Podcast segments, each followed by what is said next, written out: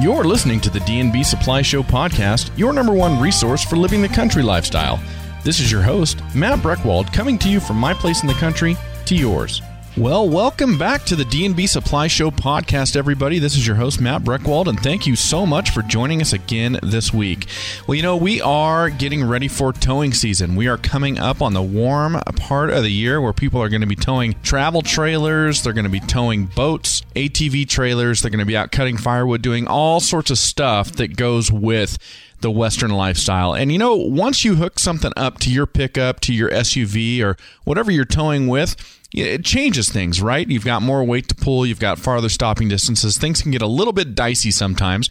And so it's always great to learn new skills or to get a refresher on old skills when it comes to towing safely. So that's what we're doing in today's episode. Today's episode is going to feature two guests. We're interviewing Sergeant Shawn Staley from the Idaho State Police about the Idaho state laws uh, surrounding towing, as well as tips and strategies on towing safely. And we're also interviewing Lieutenant Sean Belding from the Oregon State Police about the same topics. There's a wealth of information and expertise coming your way, and we hope you enjoy today's podcast. Well, Sergeant Staley, welcome to the show. Thank you so much for coming on today. Oh, thank you for having me. Hey, you bet. Uh, you know, I, it seems like a really good time of year to start talking about towing safety. Just as we get into the spring and then into the summer, uh, it seems like we see a lot more travel trailers and boats, ATVs, landscape companies out towing. I mean, just tons of people with trailers hooked up to their vehicles. So I thought it'd be a great idea to talk with an expert like yourself and find out some tips and tricks and, and some of the pitfalls people fall into every year. Yeah, that sounds great. I'm glad you uh, reached out to us and got our opinions on this. well, I guess my first question for you is just a little bit about you. So, what is your background? How long have you been with the Idaho State Police, and, and kind of where is your area of responsibility in our state? Yeah, I've been with the Idaho State Police for 15 years, and I've been in the Commercial Vehicle Safety Division now for the last, uh, well, about nine years and I'm a, a, sergeant over one of our commercial vehicle teams, and we focus on, like the like the name says, you know, commercial vehicles, and so we deal a lot with trailers being towed around, and I'm also um, a technician as far as the hazardous material transport goes as well. A lot of technical stuff there. I remember some of my training on that and that MSDS guide we had to carry and all the standoff distances with hazmat. And uh, you guys with that expertise, you've got a lot of knowledge on that type of stuff. Well, we try to we try to stay up on it for sure. so I wanted to ask you to start off. I mean, is my thought on this right? Do we see more vehicles uh, with trailers attached to them during the warmer seasons, or am I just imagining that? No, you are definitely spot on there. Uh, everybody gets their travel trailers out and starts going up. They start doing their landscaping, uh, whether it be for commercial purposes or personal. Um, you know, anything you can think of, they start to tow it, especially, you know, boats and jet skis a lot of different setups we have as far as towing vehicles behind them. And so this is the time of year that everybody gets those things out and starts pulling them up the mountain. So now, do you or the ISP in general start seeing an increase in responses to towing related incidents during this time of year? Yeah, we do, and, and not so much just right now, but as as the as the temperatures start to increase, we see a lot of them as far as tires start to blow when the, when the temperatures get up because the tires aren't maintained. They sit all winter, and then they they get out. They have maybe a little rot in the sidewalls, and they as the temperatures start to increase, those tires expand and blow, and we see a lot of problems with that. Then also overloading of our trailers and people not having the the knowledge or expertise in in pulling these trailers. So yes, we see a large increase in incidents with uh, trailers. So those are kind of the most typical problems that you start to see when it, when the weather warms up, or are there other things you run into every year as well? I think the biggest problem with uh, people pulling trailers is always that they just don't take into account the fact that they have a lot more weight behind them. Uh, that that's the biggest one, and, and their equipment isn't always up to standards. Like I said, the tires sit all year, so they could have a little rot or a little less air pressure. They don't check those things. Sometimes the lug nuts come uh, undone. They don't maintain the, the the brakes on the trailers, and sometimes those aren't even functional. And they don't take into account that you know with that additional weight, it's going to take them a lot longer to stop. It's going to take them a lot longer to turn, and they really need to increase that, uh, decrease their speed, and increase their their following distance from the vehicles in front of them. And so that's what we run into is is a lot of crashes involving uh, vehicles because they're following too close and they don't take into account that they can't stop mm-hmm. quickly as quickly as normal. So. So, is there a recommendation that you have in terms of following distance, depending on, I guess, how how long your vehicle becomes when you attach a trailer to it, or or how much weight you have on? Sure, and we go with the uh, you know in commercial vehicles they're required to leave sufficient space for a vehicle the same size as them to fit in between them and the vehicle in front of them. Mm-hmm. So if you're if you're talking, you know, Idaho has a maximum length of 75 feet.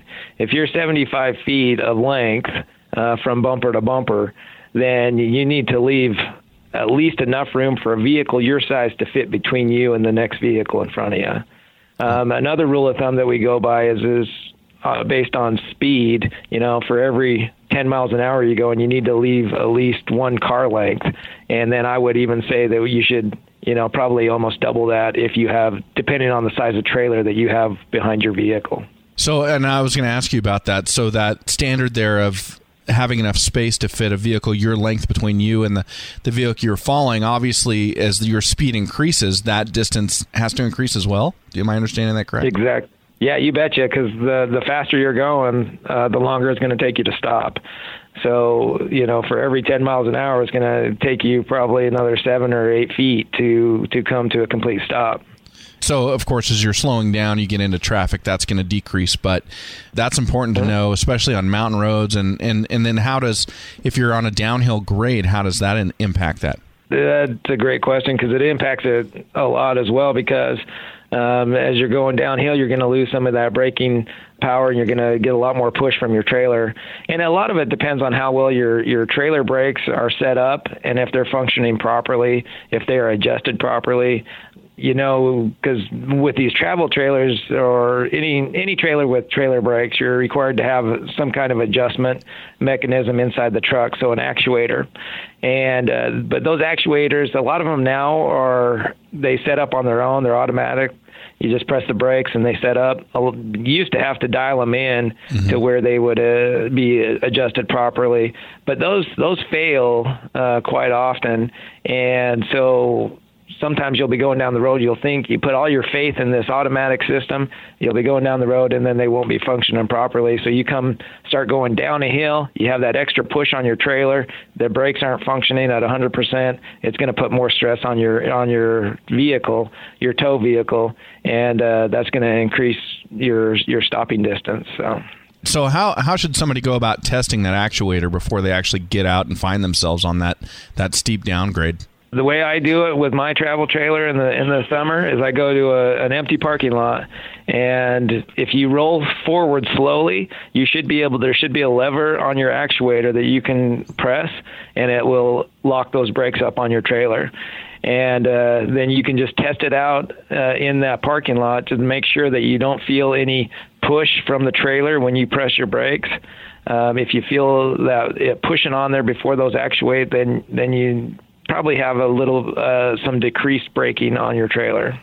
But uh, if you have any questions, I mean, take it into a, a trailer uh, repair facility or you know a camper wherever you bought it, and uh, have them test it if you're not sure if it's working properly. Well, I'll tell you what, let's take a quick commercial break. When we come back, I've got about, I don't know, 10, 15,000 more questions for you on this, all right? Sounds good. I got all day. You already know that Honda makes some of the most reliable, fuel efficient cars on the planet, but that's just as true for Honda lawnmowers. The best thing about a Honda mower is it's a Honda, which means exclusive features like the 4 in 1 twin blade cutting system that results in finer clippings for either bagging or when mulching, actually feeding your lawn with important nutrients. And it also means a highly fuel efficient engine that's easier on the environment while you're sprucing up your environment. Plus, depending on the model, Honda residential mowers come with either a 3 or 5 year limited warranty. Shop Honda at select D&B supply stores in Eastern Oregon and Southern Idaho.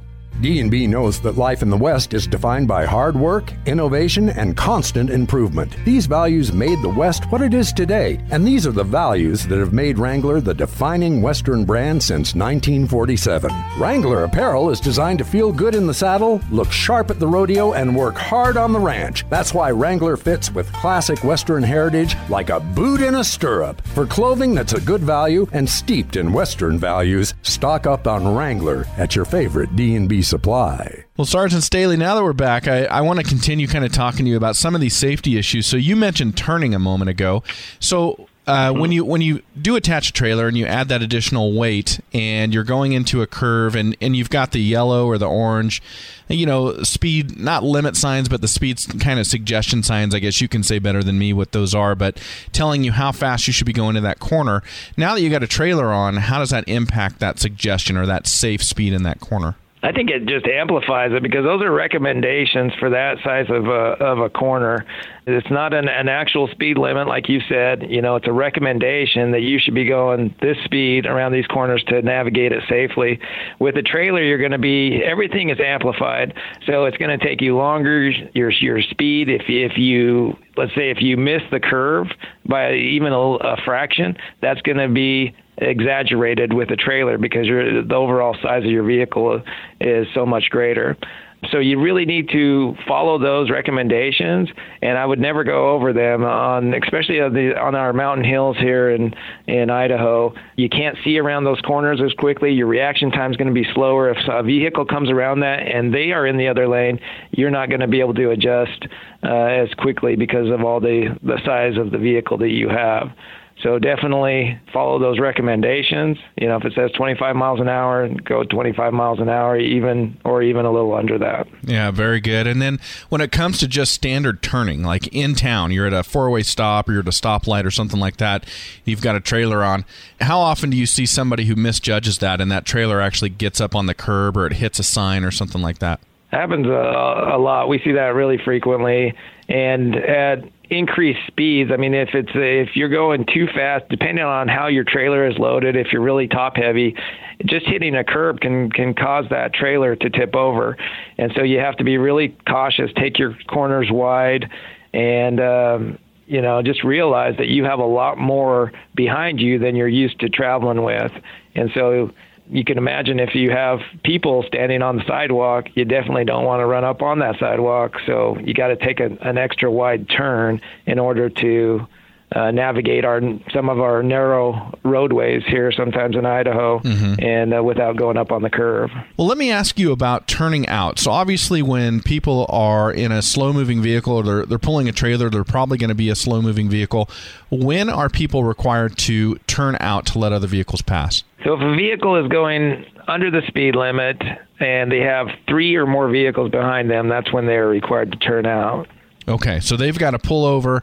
Uh, I'm assuming when it's reasonable for them to pull over in a safe spot and let other vehicles go past. Yes, there has to be a, a, sufficient area where they can safely turn out and get off the roadway. We don't want them pulling onto the shoulder um, because a lot of these shoulders on our um, our mountainous highways are not very wide.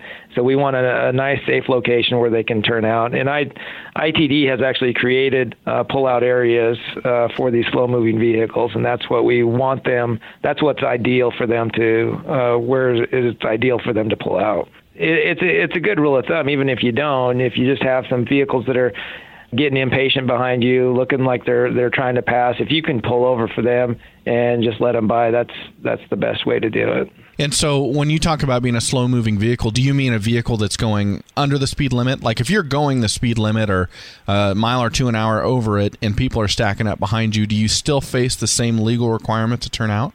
If if you're going the speed limit, you don't you don't it's not necessarily that you have to pull over. You're not required by law to pull over if you are going the speed limit. But if you are going below the speed limit, then and you have that backup behind you, then you are required to pull over. Even if you are going the speed limit and you see the traffic backing up behind you, that's what I mean. It's it's a good idea to pull over and let them, uh, you know, get by you safely because we create a, a, hazardous environment if we're going too slow and, and we know that people like to drive over the speed limit right. and if they if we are kind of giving them the opportunity to pass us, I guess we should say, uh, especially on the mountain roads, like I keep saying, then it's always better for for safety issues just to pull over and let them get by you.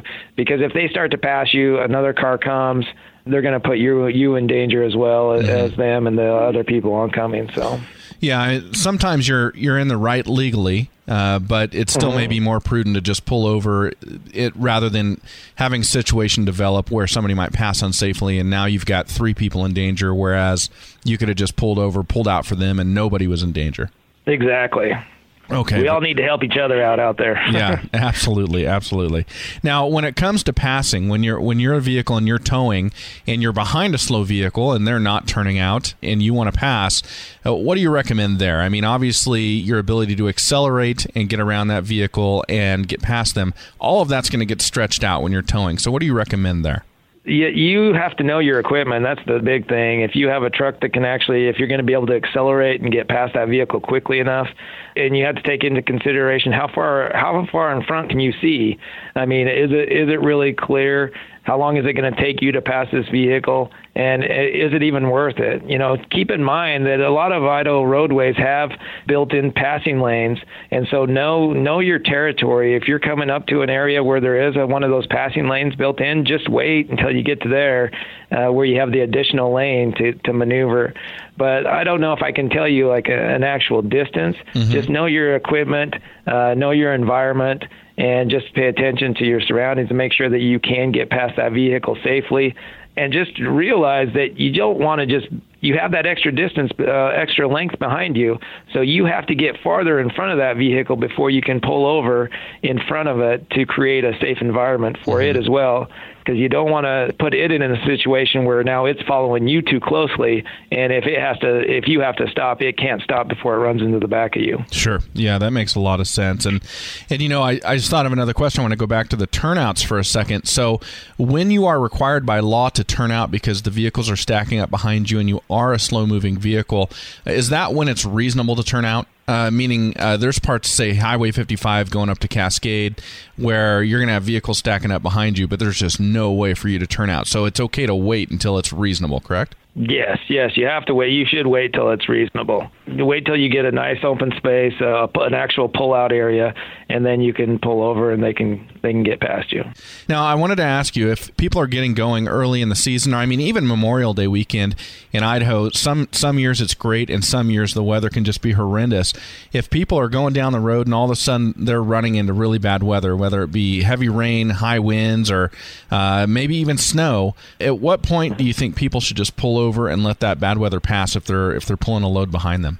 Well, if you if you ever think that you get outside of your abilities to pull that trailer, and you have to you have to be real with yourself and know that you know what are your abilities to pull this, and it's not just your capabilities, but also your your vehicle, your equipment. You know, how well are you equipped to handle these adverse conditions, then you should pull over. Visibility is a big one. If your visibility is limited, then you should definitely get off the roadway, and that could be snow, that could be fog, that could be even dirt in Idaho. Uh, we have uh, dust storms. Uh, caused by high winds in, in a lot of places. That seems like every year we have accidents caused because of dust storms. Mm-hmm. Uh, but if if you can't see the roadway in front of you, uh, then then make sure you pull over and just err on the side of caution there. Well, let's take another break, and when we come back, let's talk about. Uh people driving in from out of state and some of the special things we do in Idaho, all right? Excellent. During calving season, your livestock operation really comes alive. On your ranch, be born ready with Powder River livestock handling equipment, available at D&B Supply. For almost 80 years, Powder River has stood out as leaders in the livestock handling field, with continuous equipment innovation to help ranchers work up close with their livestock safely and with minimal stress. To bring your calves into the world, then bring them up right. Stop on by select D&B supply stores for Powder River livestock handling equipment. Make quick work of your yard work with a little help from D&B Supply because here you can pick up Stihl power tools, legendary for getting the job done fast. Here's one power player that'll really blow you away, or at least it'll blow those pesky leaves away. The Stihl BG56CE handheld blower. It's powerful, lightweight, and easy to start. Plus, it's a real Stihl at the everyday low price of just $179.95. Get it all done in one blow and grab a Stihl at your favorite D&B. Well, Sergeant Staley, now that we're back, I wanted to ask you about vehicles coming into Idaho from out of state. So obviously during especially during vacation vacation and tourist season, we've got a lot of people coming in that are from out of state. Are there laws that uh, we have in Idaho that other people maybe don't have in other states? So all of a sudden, when they cross the border, maybe they're doing something wrong, which was legal in the last place they were at. That's a really good. I think for the most part, Idaho is one of the more loosely uh, legislated uh, states in the in the western United States.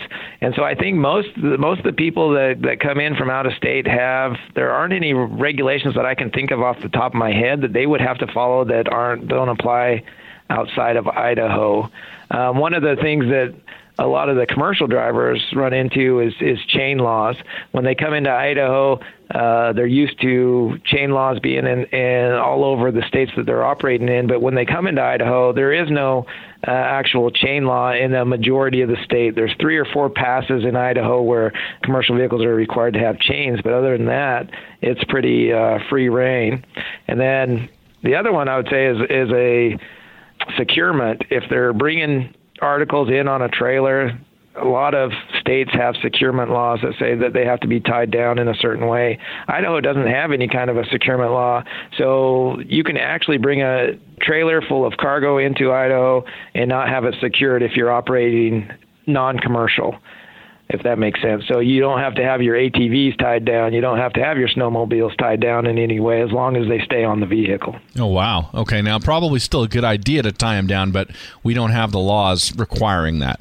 Yes, for sure. Yeah, I would. I would never go anywhere without tying down uh, any cargo in there because it, it doesn't become a problem until it falls off, and then you become liable for that issue.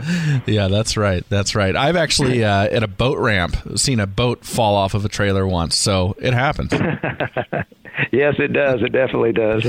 Well, let me ask you about going the other direction, leaving Idaho. And now I know you're not an expert on other states' laws, but for example, you talked about a 75 foot maximum towing length earlier. And in Idaho, you see a lot of vehicles. You see a pickup pulling a trailer and then the trailer pulling like a ski boat or an ATV trailer or something like that. So uh, mm-hmm. I, I refer to that as towing a train. I don't know what the legal term for that is, but is that legal in Idaho? That is legal in Idaho. Yes, Idaho is one of the the few states in the, the United States that allows uh, doubles uh, and triple trailers even to be pulled behind a, a, power unit. So now, at what point does it uh, become illegal? I guess for for the the person who's not a commercial vehicle operator, but they want to they want to take all their stuff up to to the lake for the weekend or whatever it may be. At what point have they crossed the line where they could now actually face enforcement action?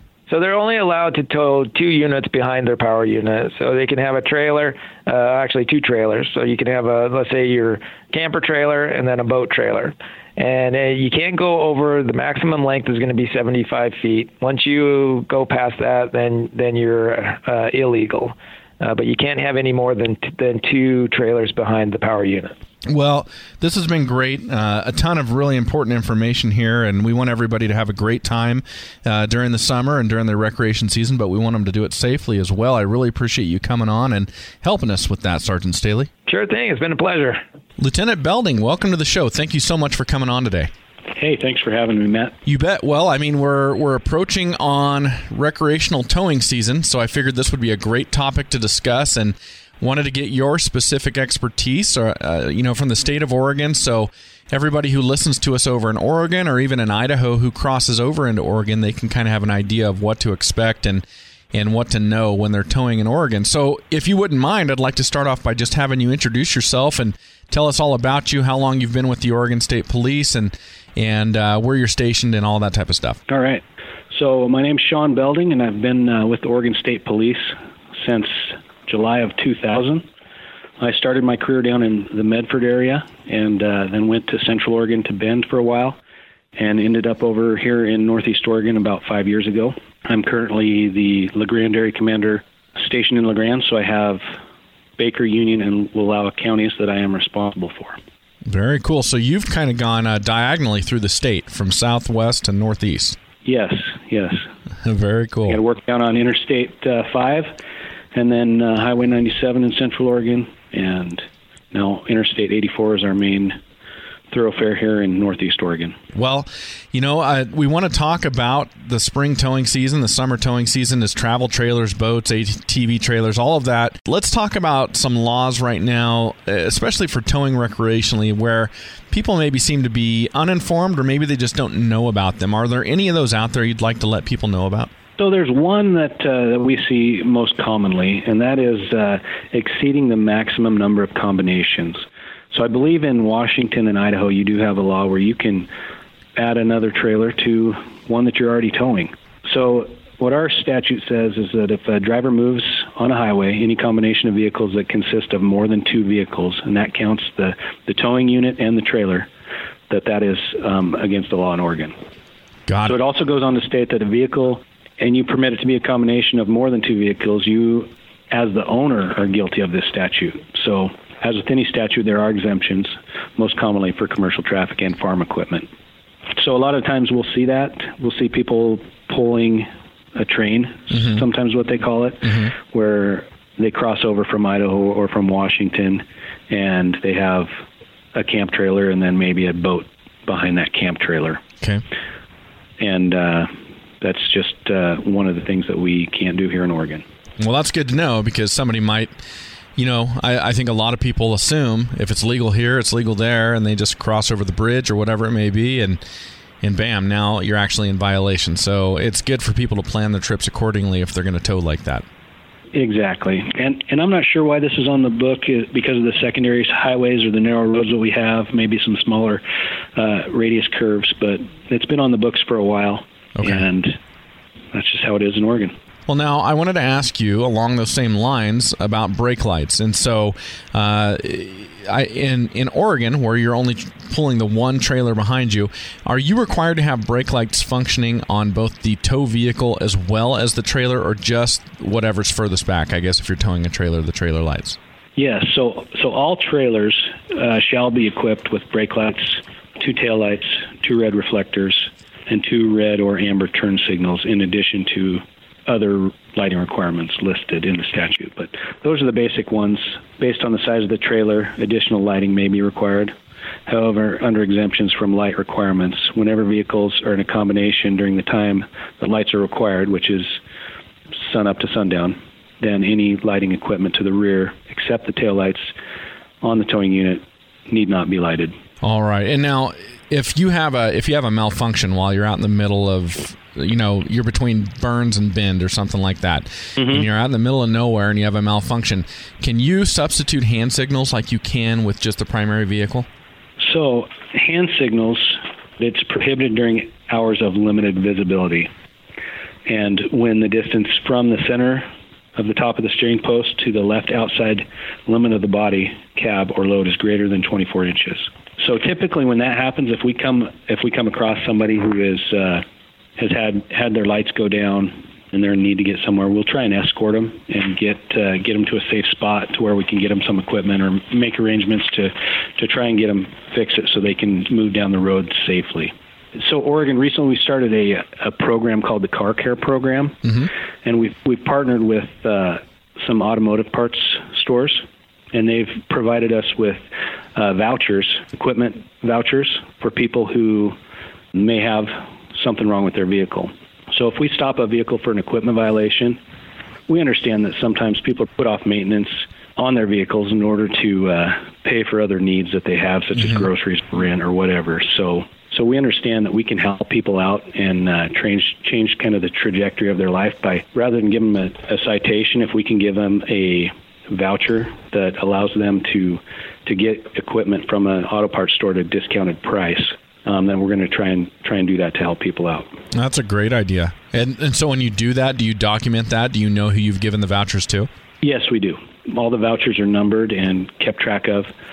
Family members of of the state police are not allowed to participate in the program just so that it doesn't you know doesn't become an issue and uh, it's it's there to help the the general public.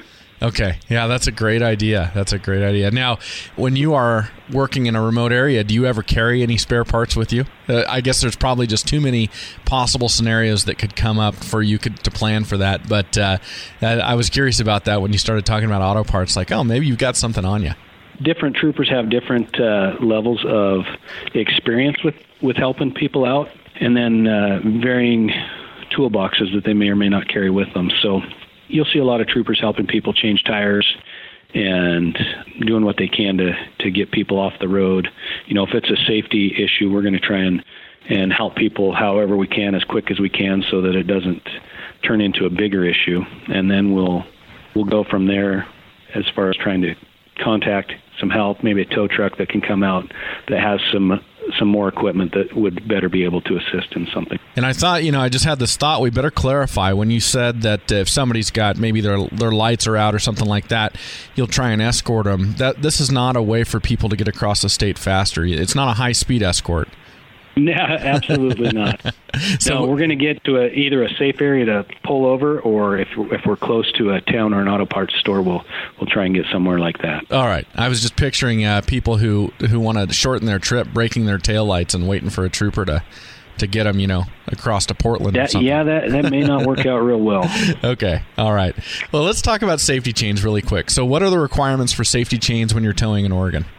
So, uh, safety chains the state any towed vehicle in a combination must be equipped with safety chains or cables that meet the following requirements. One, they must be connected to the towing vehicle in a way that prevents the tow bar from dropping to the ground in the event a tow bar or device fails. Crossing the chains is the most common way to meet this exemption. Okay. Chains or cables have to have sufficient strength to handle the load of the towed vehicle and the ability to control the towed vehicle in the event of separation. And uh, three, the chains and cables must be attached with no more slack than is necessary to permit proper turning. So we don't want them dragging on the ground. You know, that's a, a couple things there, um, and it will we'll kind of go in reverse order. But in, in terms of them dragging on the ground, uh, I think people need to be aware that if they chain something up, if they haven't taken the weight off the tongue of the trailer yet, or if they put more weight on the tongue of the trailer, like they load the trailer or something like that after it's hooked up, they need to they need to mm-hmm. look and make sure that additional weight doesn't depress the rear end of that tow vehicle to where now the chains are actually touching, right? Yeah, it may take a couple different. Uh, if you're loading a trailer, it may take a couple different adjustments to to get it to the proper length you're going to need it, so it doesn't drag, but it still still does the job. Yeah, it doesn't know, impede turning. I actually was following a, a trailer once in Idaho, and the the chains had come off, and they were dragging, but they were throwing sparks on dry grass and starting fires all over the place. So uh, I know it's the same in Northeast Oregon. Uh, late in the summer, you guys get into some real hazardous fire conditions. So uh, absolutely, yeah. So a lot could happen from that for sure. All right. mm-hmm. Well, let's take another break. When we come back, I, I want to ask you about auxiliary brakes, electric brakes, and all of that. All right. Sounds good.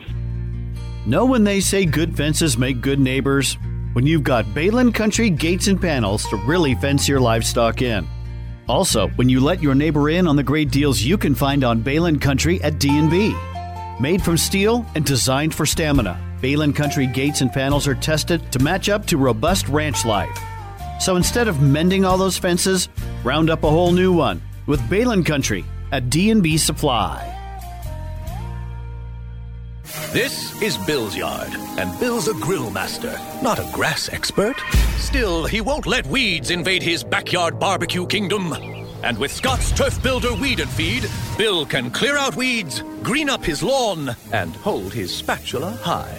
Because Scotts Weed Grip formula is twice as effective on dandelions as it used to be. This is a Scotts Yard. Pick up Scotts Weed and Feed today. Lieutenant Belding, let's talk about auxiliary brakes. So, when are those required on a trailer in Oregon?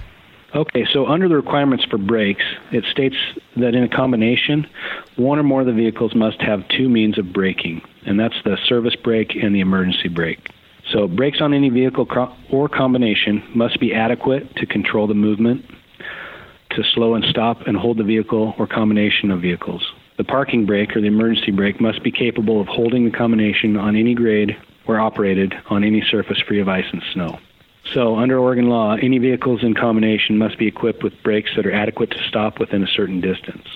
While traveling at 20 miles an hour without leaving a 12 foot wide lane, the combina- combination of vehicles must be able to stop within 25 feet if they're under 8,000 pounds and 35 feet if they're over 8,000 pounds.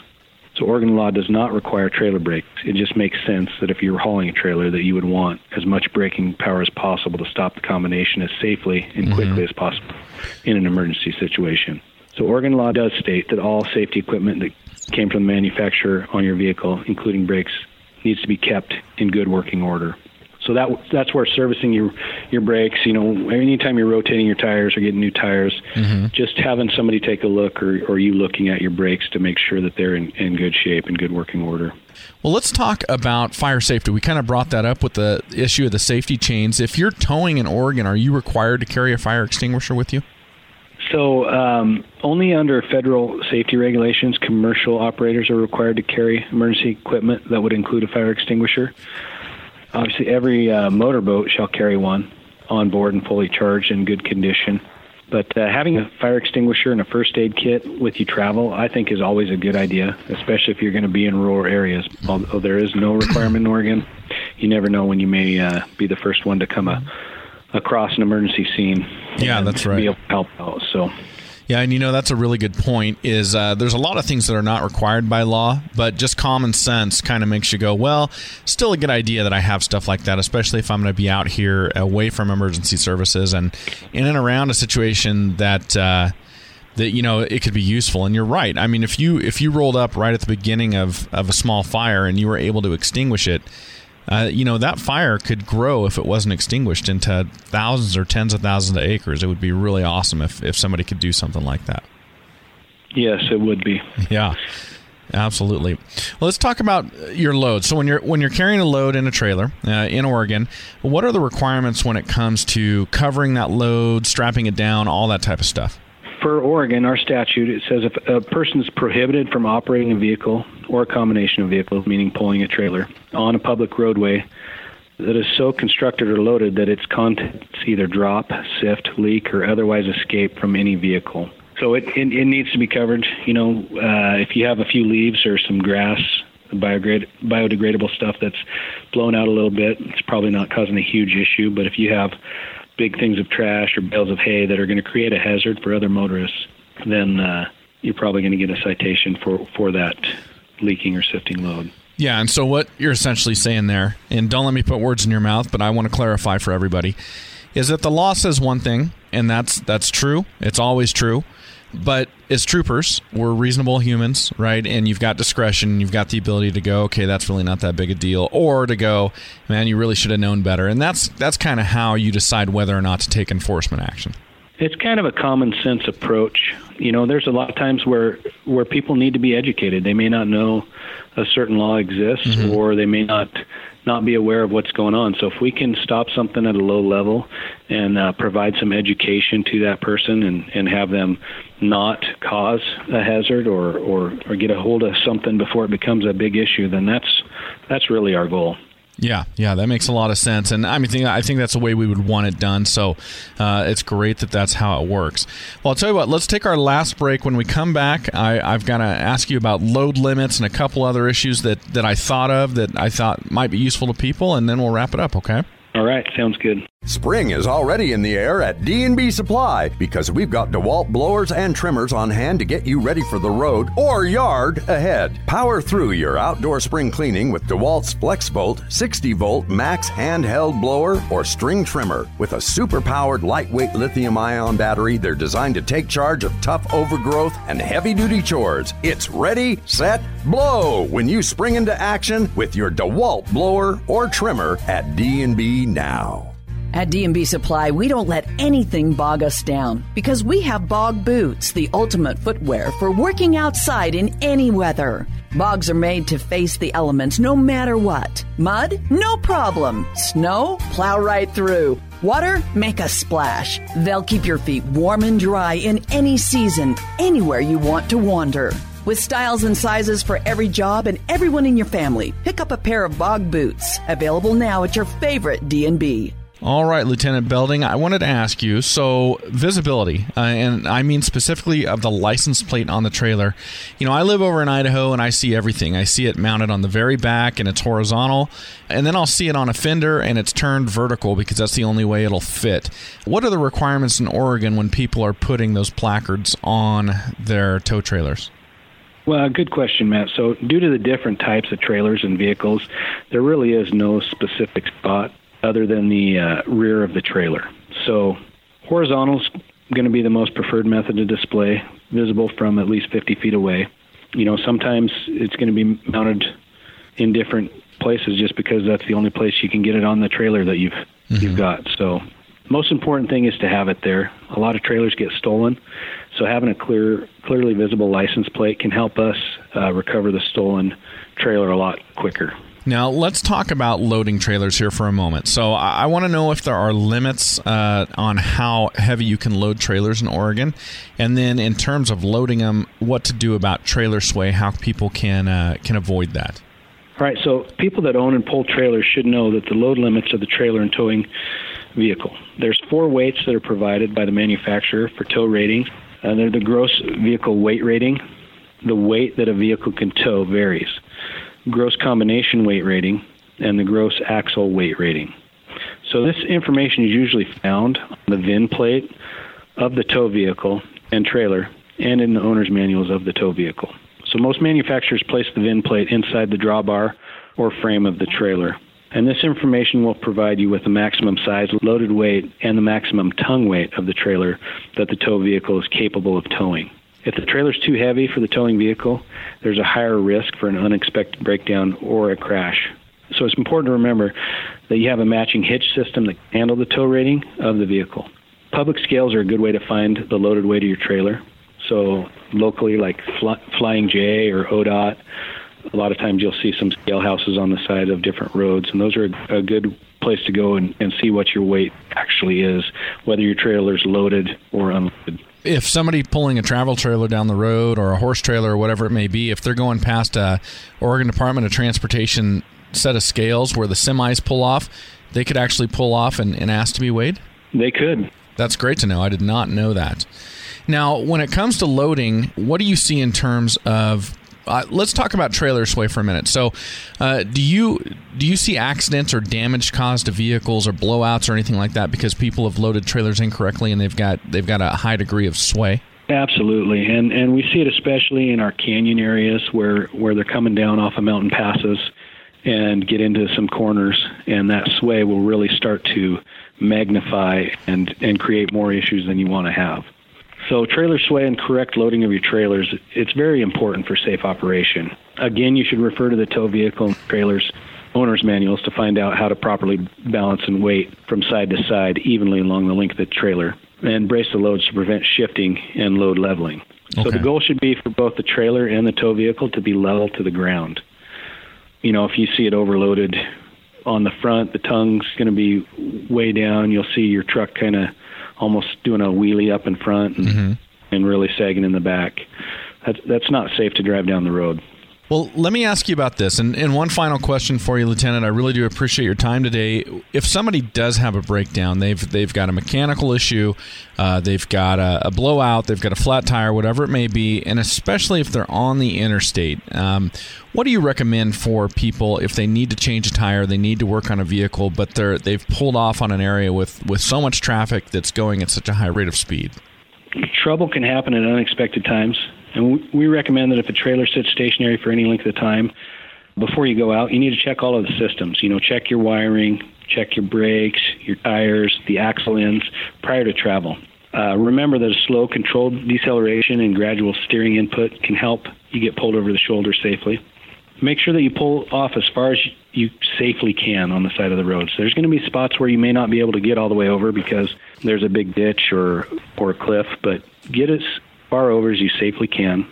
And then uh, once the vehicle's stopped, for the state police here in Oregon, we have a we have a new cell phone number, and it's star OSP.